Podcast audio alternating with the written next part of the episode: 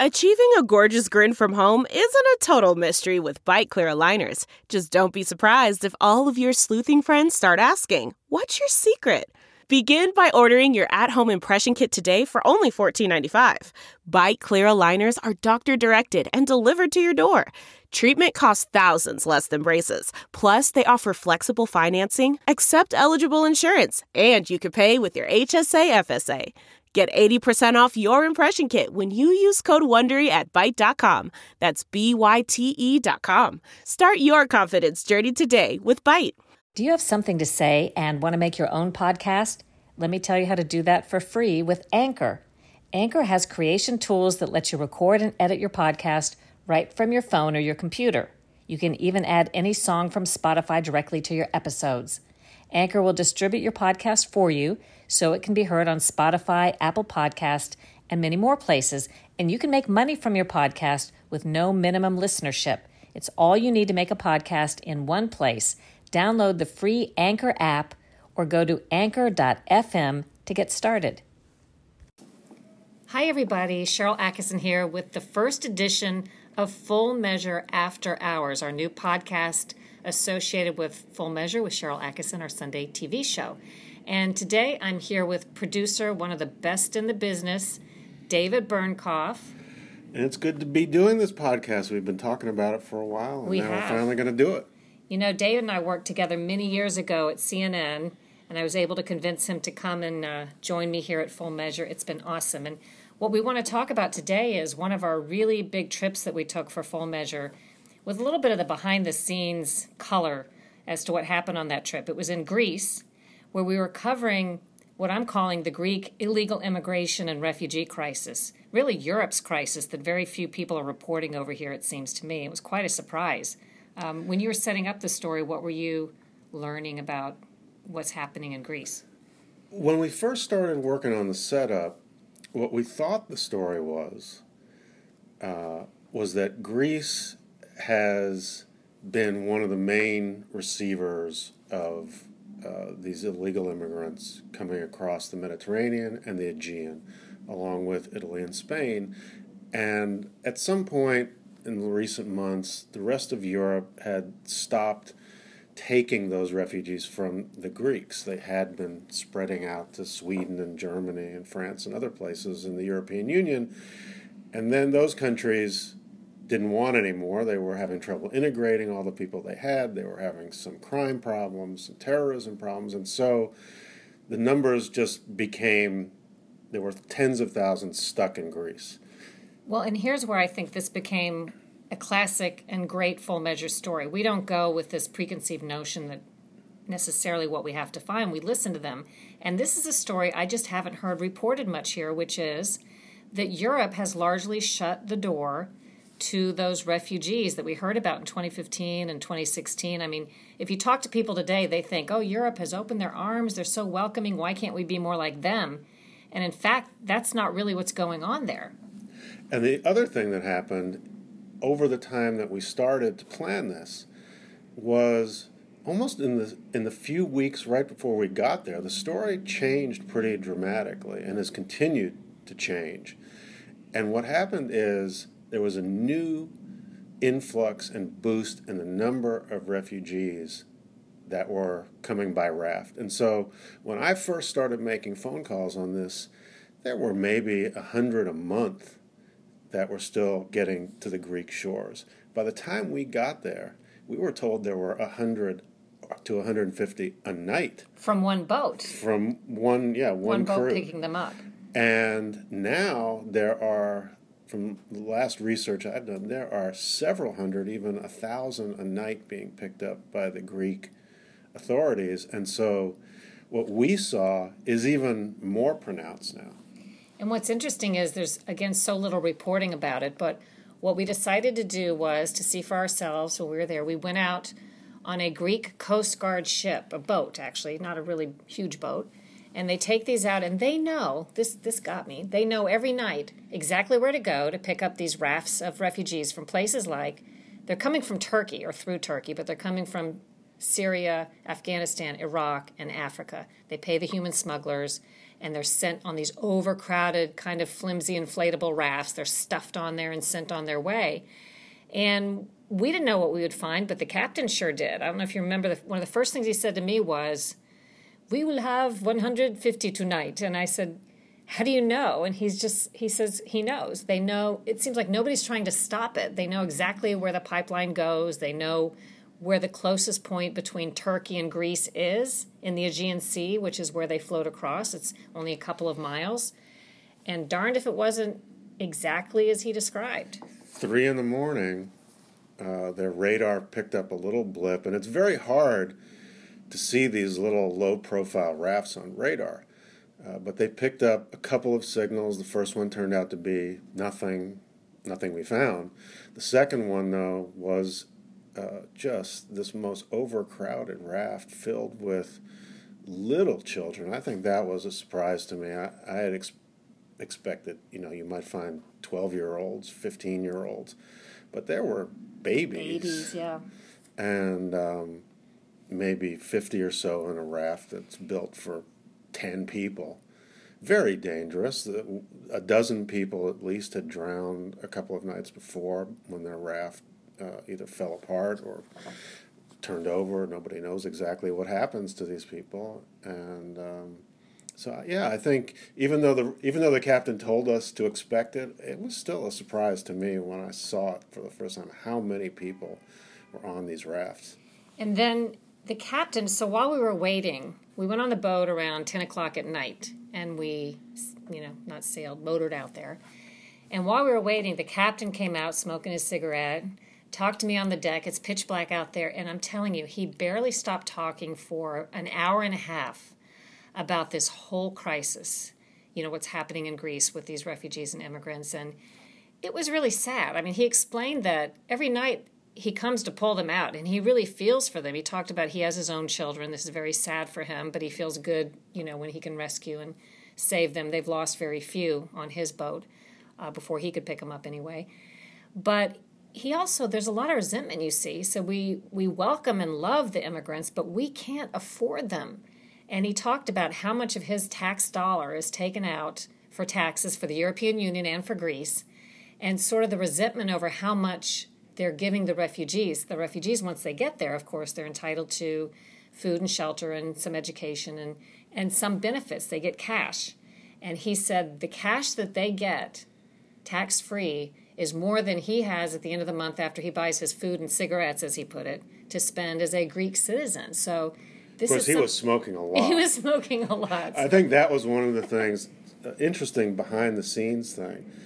You go on a Coast Guard or military operation, and I certainly did not expect to see this very relaxed crew. It was a crew of the captain and five others, Something I think. Something like that uh, they're in t-shirts and shorts, no weaponry visible. It's Clearly really they hot. had. Yeah. It's very hot, and they are talking to each other, not seeming to be doing much work, and smoking. I think four of the five of them were smoking nonstop. So we were, on duty. We were closed up in the main cabin for part of that time, and it was kind of making me sick because it is. And they warned us. He actually said this is going to be so thick with smoke it's going to be hard for you to see in here. And then didn't they have a sign in there that said no smoking? Yes, there was a sign there that says no smoking. But I have to, to be fair to them, the second that they knew that they had a real raft in sight or just out of sight, every you know the cigarettes go out, everything becomes completely professional. So it's just the way they are on that particular ship. Another thing that struck me is this is not what they're supposed to be doing. Like they were designed, as the captain told me, to protect the border. And he said, we, we do not do that anymore. He said, we are the welcome to Europe, kind of the bandwagon. We don't do any protection of the border. We bring people ashore. And because these rafts float and they don't know if Turkey's picking them up or Greece is picking them up, if Turkey picks them up, they're afraid they'll be, you know, taken back to Turkey. So the second raft we found that night started running from us or you know motoring away because they didn't know who. So then the greek ship starts telling them we are the greek. We are the hellenic coast guard. We are here to save you and have to convince them we're not the turks you know. Shut off your motors. We're going to bring you ashore or uh, aboard the boat. And then these guys sort of like our border patrol. This is not what you know. They're trained to do it. They're doing it just fine. But this is really not the job they signed up for. To pull ashore these little babies that need diaper changes and seasick people. And you know the boat. Our boat was so overcrowded. It was wasn't made for that many. I think we by the time we picked up the second load of people, didn't we travel back? To the port at like three miles an hour? Yes, they. The captain told us that we had to go slowly because there was so, the boat was so overweight that he was concerned that our Coast Guard. It's not even a cutter. It's a. I, I wish I knew the size of it. Maybe sixty feet long mm-hmm. or something. A fast patrol boat.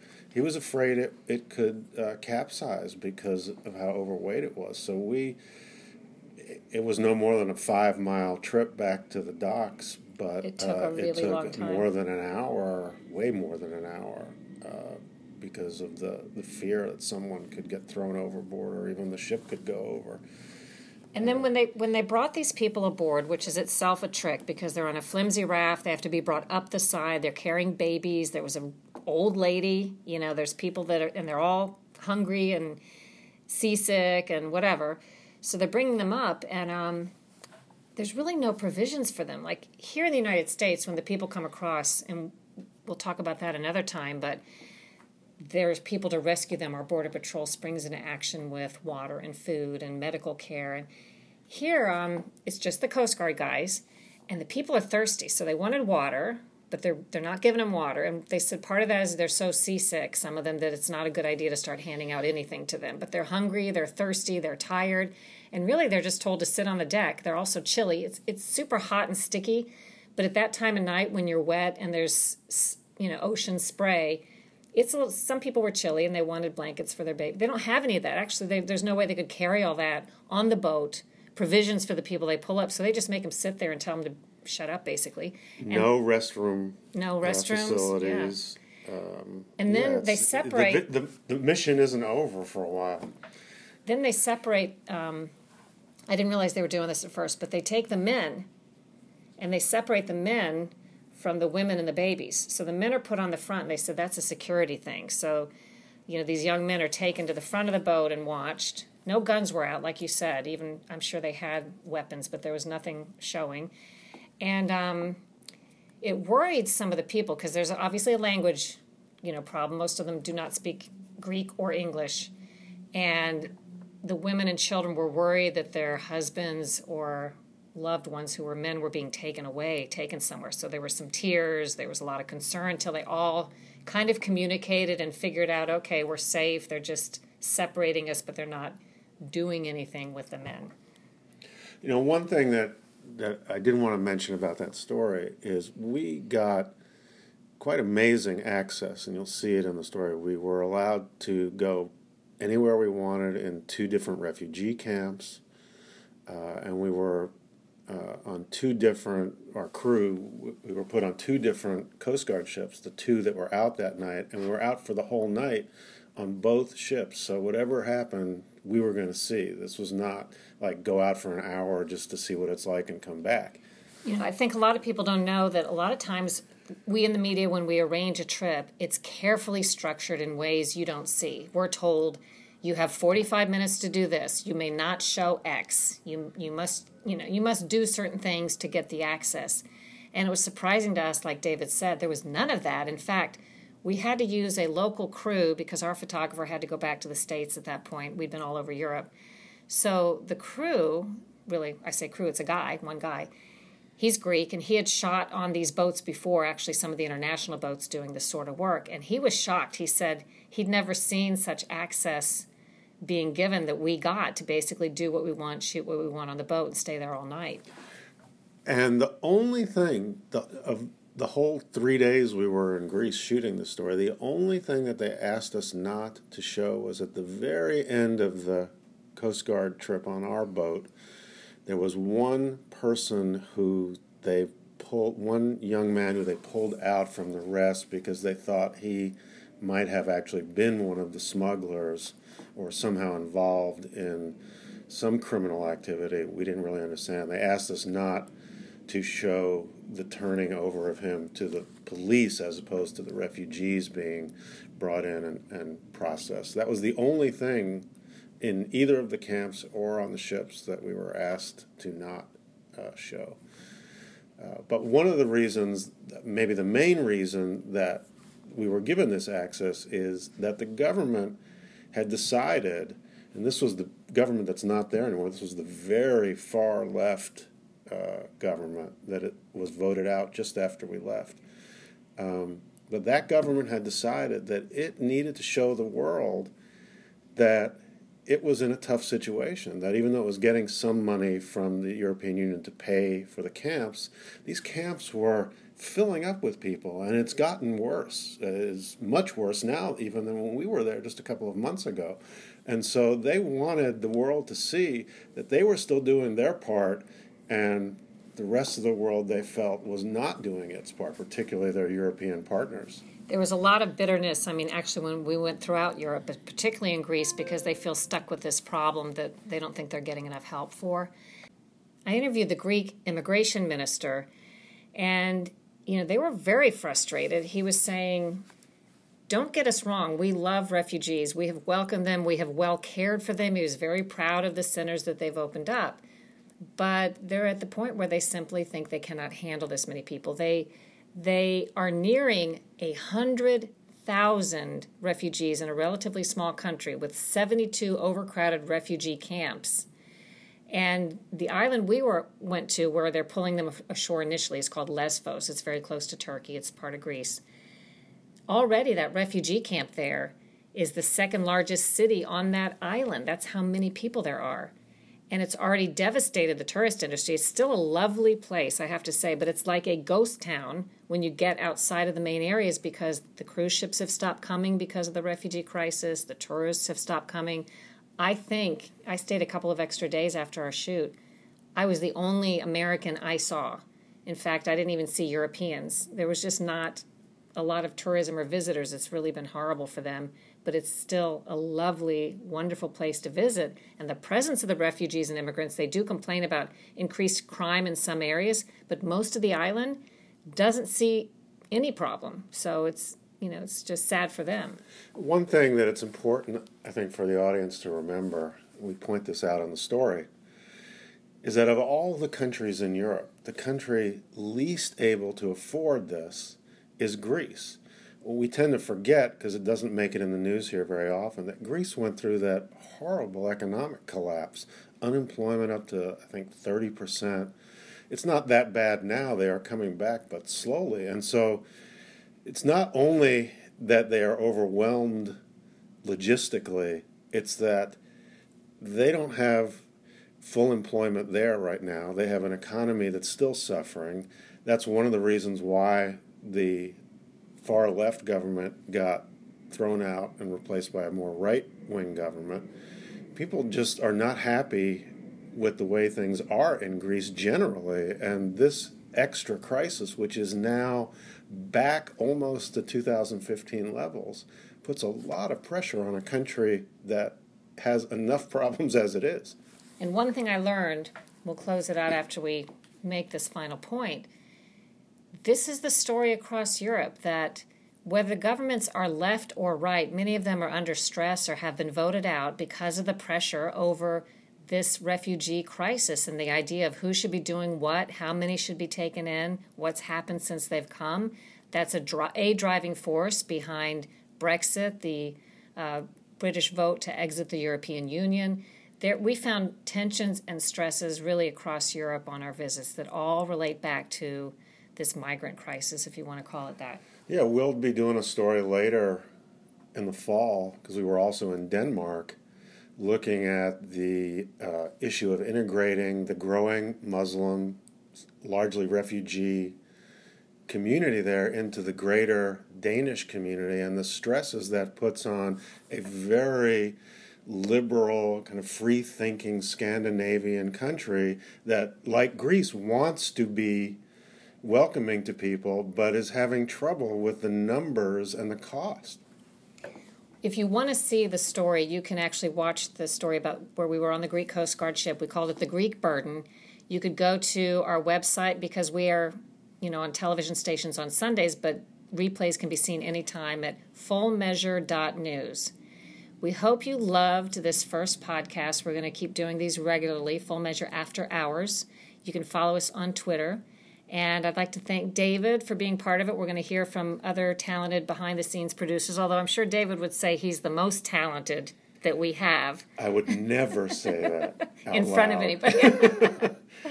so, um, a reminder to do your own research, make up your own mind, and think for yourself. And thanks for listening.